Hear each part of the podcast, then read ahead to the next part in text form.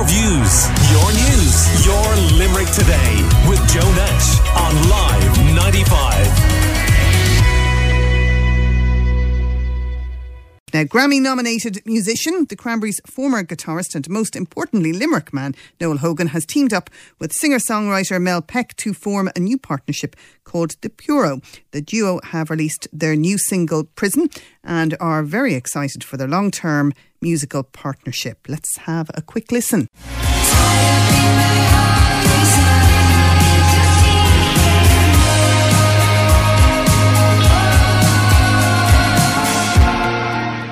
Now, Noel joins us this morning. Good morning to you, Noel. Good morning. Hi. Listening to that, Noel, it sounds different yet so familiar. Yeah, I know. I have a style, I guess, but um, it's uh, It's a style we like and a style that is internationally loved. yeah. Thankfully, I've been very lucky, really, and um, yeah, I think it's like it's a more, it's obviously more modern sound, um, but that's just a kind of regression. I think you do as a, you know, you get that as a musician as you move on, anyway. Um, but yeah, it is. I mean, it's it's unmistakably me as well at the same time. Tell us about the story of this collaboration because I love it. This is just how this happened uh, and how you found Mel Peck. Um, it's a real, I guess it's it's a very modern version of how bands come together. Um, after Dolores passed away, uh, I don't know, it was a year later or so. I people would send me on social media, kind of, oh, you should check out this singer and that singer, and it would constantly come in. And, and even to this day, I would still get people recommending stuff. And now and again, you would, you know, you'd be curious, so you'd look and you'd listen and whatnot. And um, I came across Mel. Her name kept coming up, and I found that I kept going back, listening to what she was doing. She was actually doing Cranberries covers at the time. But what struck me was that my style of songwriting and the way she sang, I felt would be something that could work together. Um, and so we, we got in touch with her, and um, she came to Ireland late 2019. So she's Yeah. Brazilian. Was she based in Brazil at the time?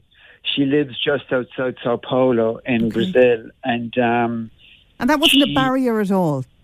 sorry, You didn't see that as a barrier at all. no, no, not not in, in in these days. Not really. I don't really see that as a problem.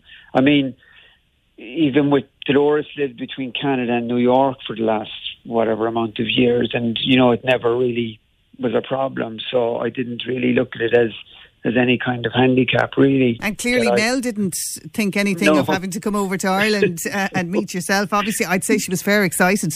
Um, yeah, very surprised. She'd actually she'd been kind of playing smaller venues and things like that around um, where she lived, and was actually thinking about packing it all in. Really, around the time that I made contact with her, um, so it came as a big surprise. And we spoke when she came over about maybe doing some stuff in 2020, but obviously, um, you know, COVID came along and that put the end to anything happening. And then we're all locked at home, and I have all these songs that I've been writing for the last few years um, up to that point. And uh, I said, Look, we're all locked up. Do you fancy trying to write something to one of these songs I have? And that's what kind of sparked it. I sent her a song, and it just, she sent back what she did this, and I think it was only about three days, and, and she sent it back. I loved what I heard, and I it kind of we took it from there, and we've been doing it for two years now that way. And do you think that the pandemic, in some ways, almost helped that collaboration and partnership? As funny as it is, yeah, I do. I think it bought us all this time. Literally, I mean, my wife knew, my kids knew, and the same with her, her husband and her child knew, and nobody else in the world knew this was happening. We kept it to ourselves. And normally you might have a record company or somebody looking over your shoulder going, oh, when's the album? We need it like yesterday. But we didn't have any of that because nobody was aware of it. And we had lots of time to develop the songs, especially when you have distance. It is the one kind of thing that, you know, you kind of, everything takes that little bit longer because you have to send your idea and then it has to be sent back and you have to write emails or go on Zoom calls. So it does slow things down. But at the same time, we weren't in any hurry because there was nothing happening in the world. Um, and by the end of last year, we had so many songs that I figured it's time to kind of start releasing these because otherwise you'll keep writing and writing and not ever be released. Um, so we have, I think, close to about 30 songs at this point. Is it hard to pick which ones to release, or is that done by the record company? Do you have any um, sort of a say in it? We we've been some of them are really obvious, I think, and I've, I've always even with the Cranberries, it was like that when we wrote songs and we'd we'd record twenty songs. You kind of knew the ones that were that's a single, and you would play them to different people and get their reaction. But it's usually you're you're kind of on the money with it most of the time. Ever been Some surprised them, by one? Sorry, have you ever been surprised by one? Um, I suppose you know the one.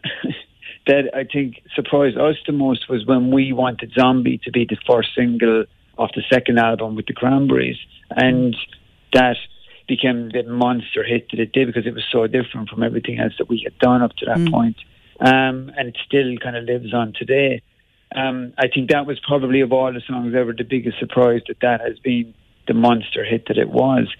So um, the, you'll always get surprised, you know. And then there's there's songs, you know, I found over the years that I would probably prefer more that are album tracks because the singles are the singles, and you hear them so many times you can kind of grow yeah. tired of them slightly. Whereas this, the other ones, you know, they're probably harder to ride a lot of the time. They're, you know, they take more time and you appreciate them more. And it turns out I find a lot of hardcore fans that follow you yeah. end up liking those kind of songs as well more than the singles. Absolutely. I mean, it's the ones that sometimes never get released or yeah. become fan favourites. And your music has been covered, I think, probably by more than any artists uh, of any genre, you know, genre going yeah. back years. You know, Dreams in particular, Zombies, another one covered loads and loads of times. Do you have a favourite cover version of any of your songs? Um, there's so many. It's very hard to to pick one. Um, I was, I was very surprised. I think it was last year. Miley Cyrus did a version of, of Zombie that I would have never have thought she would have kind of gone down that road. And and I, I saw it. I I didn't know it was going to happen.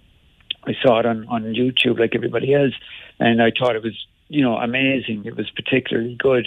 Um, you know, I I I love the version of Dreams that the girls did last year uh, oh, during yeah. the lockdown as well. It was a great version as well. So I mean, and and there's always, I mean, there's there's so many. Particularly Dreams seems to be the one that gets covered the most. Um, and you think you've heard it all, and, and then somebody will send you again on social media, have a look at this. And, and a lot of the time, they're not even bands or artists that would be that well known. No, they've just done such a great job of it. I think um, uh, there was a choir, a children's choir, did mm. uh, a, a, version of Dreams as well that went a bit viral after Dolores died, and then there was there was a pub choir version as well. Right. You know, yeah. ordinary people. Uh, so you know, there's just so so many of them, and the, it, it's lovely to see so many different interpretations of the music. But when it comes to collaborating with Mel do you think you learned from each other? Was she always learning from you because obviously you had all the experience, or have you learned from her as well? Because you know she would have, I'm sure, some Brazilian influences on her music styles. Yeah, I mean it's it's definitely been a kind of always when you start with someone new, you're you're kind of it's very gentle in the beginning that you don't want to kind of enforce kind of it has to be done this way, or it has to be done that way. So it you know it kind of it took a while to get to know her well enough to be able to say, look, I think you should be, you know, take it this direction or go that way. And um, I would send, like, as I kind of tend to do, I overfill something at first when I send an idea. And she'll come back and go, look, can you take out this or maybe edit that? And so there is, it's it's very much a partnership in that sense. Then where we can both tell each other, you know, this isn't working and this is, and nobody gets insulted by that. And that makes it even then that, um, I guess, look, I've been doing this obviously a long, long time.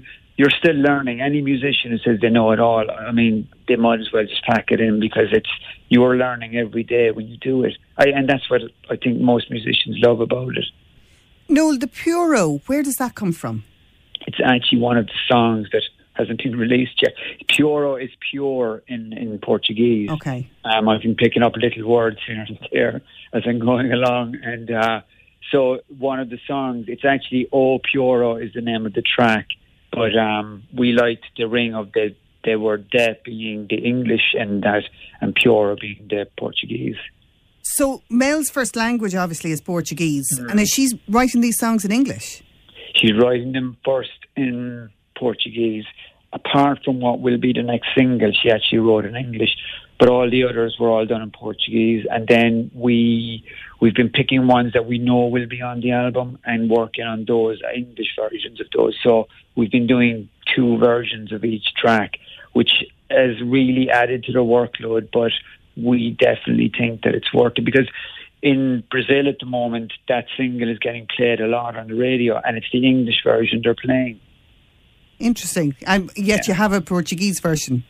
We do. We do. And the- the- that was the original yeah. version, and then went back, and uh, we'd always kind of we we live with the Portuguese version for maybe a couple of months even before we go back and revisit it in English. Yeah. Um, so, can we? Do you think that we'll see a lot more from this partnership? Can you see it as something that's long lasting? Yeah, that's the plan. Is that it's a long term. You know, this is it now. This will be because I have spent the years in between this and and the Cranberries ending, um, kind of doing different things, going from one thing to another. But I wanted, I had these songs, and I wanted to kind of settle on something that I can do. You know, for the foreseeable future, anyway, and that's this. And even we're looking at um, the first gig being in, in Brazil in August it looks like now, and hopefully followed up by more. Very nice. Um, not not a bad country to be going visiting either. I No. mean, fair bit of distance, but uh, there's so much to see in Brazil. Yeah. Um, I'm hoping that we're going to get Dreams playing out in, um, you know, as a celebratory tune after another All Ireland win. What are the chances, do you reckon, Noel? Uh, I hope so. You know, I mean, it's. Um, I was saying to my son the other day. He asked me why did they always sing it. Well, I said I don't know, but I said ever since they started singing it, they've been winning. So maybe it's a good luck charm. I said to him.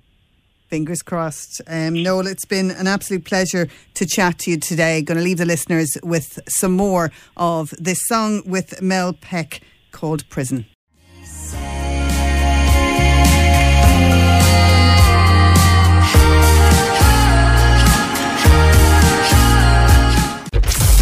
Your views, your news, your Limerick today with Joe Nash on Live 95.